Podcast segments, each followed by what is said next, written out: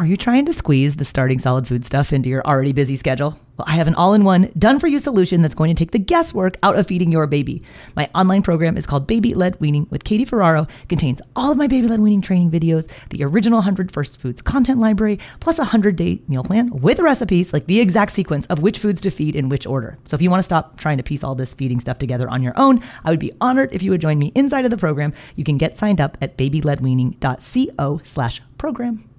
Mom deserves the best, and there's no better place to shop for Mother's Day than Whole Foods Market. They're your destination for unbeatable savings, from premium gifts to show-stopping flowers and irresistible desserts. Start by saving 33% with Prime on all body care and candles. Then get a 15-stem bunch of tulips for just $9.99 each with Prime. Round out Mom's menu with festive rosé, irresistible berry chantilly cake, and more special treats. Come celebrate Mother's Day at Whole Foods Market.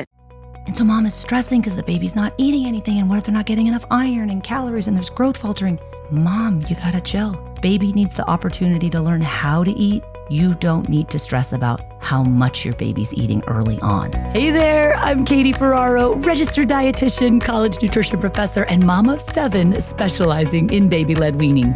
Here on the Baby Led Weaning Made Easy podcast, I help you strip out all of the noise and nonsense about feeding leaving you with the confidence and knowledge you need to give your baby a safe start to solid foods using baby led weaning.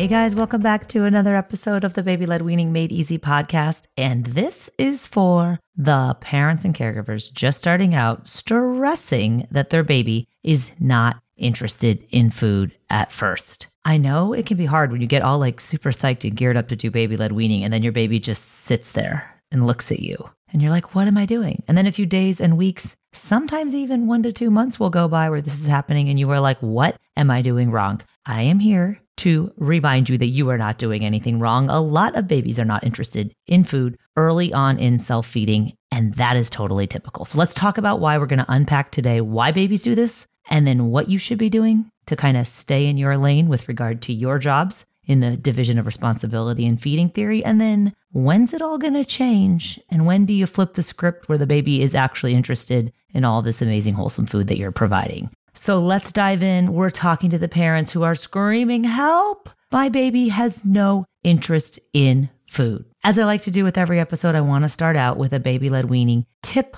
of the day. Today's tip of the day is let's remember what our job is. If you look at Ellyn Satter's division of responsibility in feeding theory, we have jobs and our babies have jobs. Our job as a parent, we are allowed to worry about what our baby eats, when they eat, and where they eat. All right. But it's ultimately up to the baby to determine how much or even whether they eat. So we're going to talk a little bit more about this in today's episode, but it's not your job to worry about how much your baby is eating or even whether your baby is eating. So hang tight because we are going to talk in this episode about what your job as the parent is and how you can help facilitate success in self feeding for baby led weaning. But I want you to stop stressing. And for those of you just starting out with baby led weaning, if you're concerned that your baby is not interested in the food you're putting out there, I want to tell you a quick story three different variations of babies not caring about the food that I was making as a mom. So, my oldest daughter, Molly, I did traditional spoon feeding with her, and we struggled to the high heavens. I mean, I started spoon feeding at four months of age. I'm a dietitian. Like, I just listened to what my doctor said. She didn't seem interested in food, and I was like, this doesn't really feel right, but I guess I need to be doing it. And I felt like I was force feeding her. So, not only was she not interested in food, but I felt like I was making her do something she didn't want to do. That was my first one.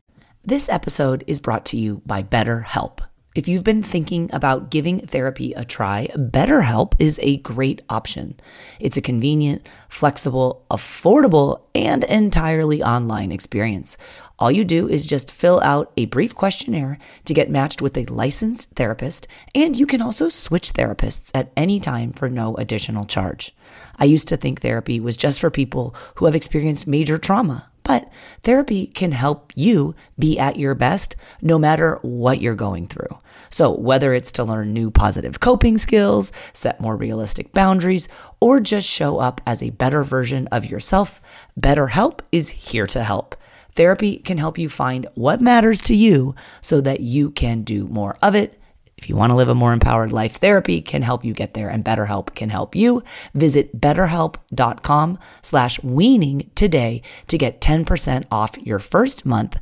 That's betterhelp, H-E-L-P dot com slash weaning and get 10% off your first month. Then I had quadruplets and we did baby led weaning with them because I was like, uh uh no way. I am not gonna spoon feed four different babies. And one of those babies, Henry, I always tell this story, but he kept his head down on the table for the first six weeks when the three other quads were eating food and kind of getting into it and getting better at it. And I was so worried that he was going to be left in the dust. And then after that, we had twins. I did baby led weaning with them. At this point, I was working exclusively in baby led weaning. It was certainly my specialty. And I still had a situation where at first my daughter Hannah, boy girl twins, Gus and Hannah, Hannah was super into eating and Gus wasn't really feeling it. And then about two months into it, it totally switched and she got super disinterested in food and he became like the eating monster. And I was like, oh my gosh, what's wrong with her? So there's no shortage of ways that you can stress yourself out about how much or even whether your baby is eating. And if there's anything you can take away from those three different scenarios, it is that it had nothing to do with what I was doing. Every baby is different and every baby will get ready to eat on their own at their own time. But here's the takeaway message from today's episode. Practice makes perfect. If our goal is to have babies eating modified versions of the same foods the rest of the family is eating by the time the baby turns one, they don't just wake up on their first birthday and magically know how to do this. The point of the weaning period between 6 and 12 months of age is to allow baby the opportunity to learn how to eat. So, if at any point during the first few days and weeks, and even the first one to two months, if you're feeling stressed about how much or the fact that your baby's not eating, remind yourself this is the practice period. Like when you're on a team and you're playing sports, the reason why you practice is so that when it actually matters, you're good, right? When it actually matters, a few months down the road, and your baby should be getting more of their nutrition from food and less from milk, that's when it matters. Early on in baby led weaning, I don't love the saying food before one is just for fun, but there is a little bit of truth to it in that every single bite doesn't have to matter. And we don't have to micromanage the calories and the ounces and the milligrams and micrograms of food that our baby's eating. Because early on in weaning, most of your baby's nutrition is continuing to come from breast milk or formula at the six and seven and sometimes even the eight month mark. So, again, please don't stress about how much your baby is eating. Think of this every time you put that baby in the high chair as an opportunity for your baby to practice learning how to eat. So, what your baby needs from you is not to stress about how much or even whether he or she is eating, but your baby needs you to be offering them a variety of foods. So, different textures, different flavors, the allergenic foods. Little by little, they'll actually start to eat some of that, but you do your job about what to feed. You make sure you're feeding your baby in a safe space that's properly seated in a high chair with their feet resting flat on a footrest. That helps facilitate a safe swallow. And then our third job is when to feed. We feed at prescribed or set meal times. We don't feed the baby willy nilly all throughout the day and let them graze. Those are not good habits to get into. When your baby is six to seven months of age, try to get him in that high chair one to two times a day. At eight to nine months of age, bump that up to two to three times a day. And then by the time your baby is 10 months old, love to see you feeding your baby three times a day, emulating about three meals a day. Babies do not need snacks, so don't feel stressed that you need to add two or three snacks on top of three meals. That's way, way, way too much food prep on your part. But stick to your job, what your baby eats, where they eat, and when they eat, and allow your baby to do their job, which is determining how much or even if they want to eat. Now, when you're practicing in the high chair and practicing with the food out there and they're not eating very much, remind yourself most of my baby's nutrition is coming from breast milk or formula, and try to keep the baby in the chair for about 15 minutes. Some parents, especially early on, if the baby is stressing or fussing, they'll immediately pull the baby out of the high chair. And what happens there is your baby becomes conditioned to realize, hey, if I cry, she'll take me out of the high chair. So, unless your baby is in overt distress, it's okay if they're a little bit fussy in the high chair as they're learning to get accustomed to this new part of the routine. This episode is brought to you by Bumble. So, you want to find someone you're compatible with, specifically someone who's ready for a serious connection, totally open to having kids in the future, is a tall, rock climbing Libra, and loves rom coms with vegan pizzas on Tuesdays just as much as you do. Bumble knows that you know exactly what's right for you. So, whatever it is you're looking for, Bumble's features can help you find it. Date now on Bumble.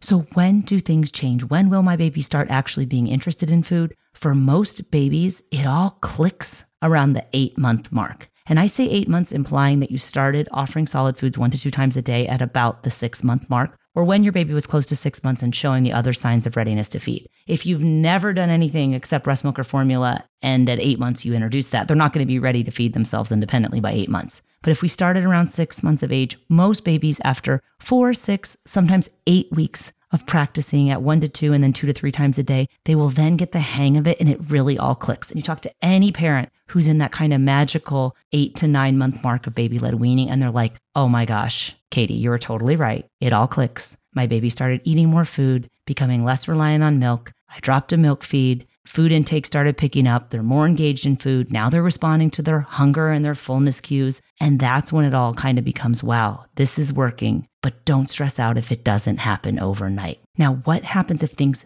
don't change? If you're well into the eight, nine month mark, sometimes I work with families. My baby's 10 months of age. We've been doing this for four months and they're not interested in touching the food or bringing any of it to their mouth. If you've been doing this for four months, one to two times and then two to three times a day, and your baby's not engaging at all with food, just know that by the 10 month mark, that certainly is not typical. And if that's the case, it's something you should likely speak to your pediatrician about and then seek the help of a qualified feeding therapist. A feeding therapist is either a speech language pathologist or an occupational therapist who has additional training and specializes in infant feeding. They can help you, sometimes in as little as a few short therapy sessions, recognize what the potential problem is, if what you think is a problem is actually even a problem, and then if it is, strategize together on some approaches to help overcome those problems. So, if you guys are interested in getting more info on a safe start to solid foods, if you're just starting out and a lot of this is stressing you out in any way, or you're concerned that your baby's not going to get to the point where they get enough of their nutrition, come check out my free online workshop.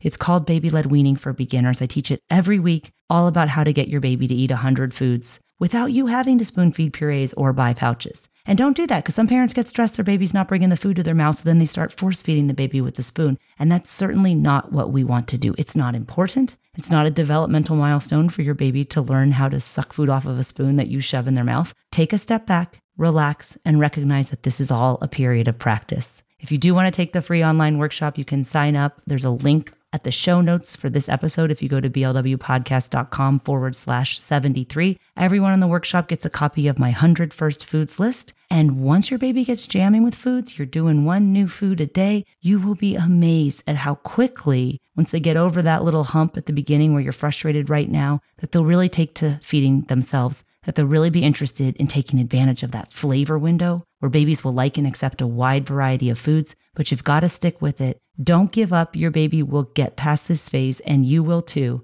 And remember, by introducing such a wide variety of foods, a hundred different foods early and often, the research shows us that those are the babies who are more likely to be independent eaters and less likely to be picky eaters. That's why we're doing this. We're helping to raise an independent eater. Sign up for the workshop at blwpodcast.com forward slash 73. And thanks so much for listening. Don't get frustrated if your baby's not interested at first. I promise you it will happen, and practice makes perfect. Bye now.